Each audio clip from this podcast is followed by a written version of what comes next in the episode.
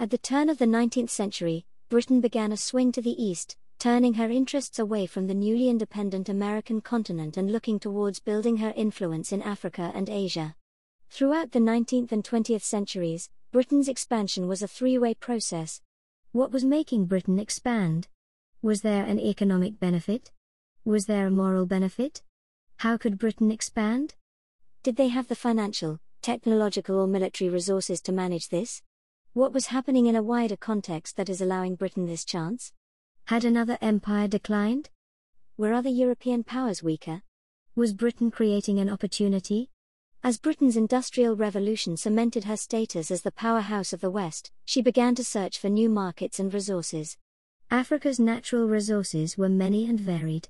The discovery of gold and diamonds across the continent, as well as trade routes and new markets, were highly attractive to British industrialists and politicians.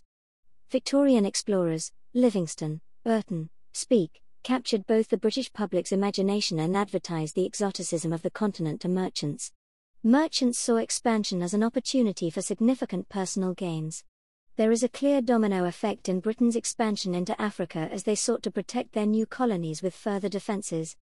This can be seen in Britain's expansion from the Suez Canal outwards to Egypt, the Sudan, Somaliland, and Uganda. Strategic advantages also directed British expansion in the Cape, offering a stable port across the sea routes to the east and beyond.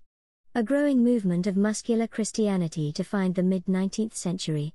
This movement was seen primarily in the English public schools that bred many of the empire's key agents and embodied a sense of patriotism, athleticism, and teamwork.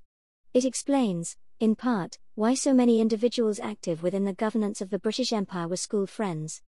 For example, Robert Verkaik's 2018 book, Posh Boys, which describes the strong influence that public school boys have had on Britain. Victorian philanthropy and a broader missionary duty led many to Africa with the desire to spread Christianity and quash pagan beliefs.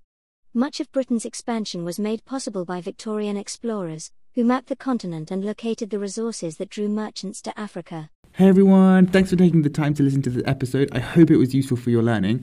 Make sure you consolidate your knowledge by clicking the link in the bio to be taken to the free online course. Good luck with your studies!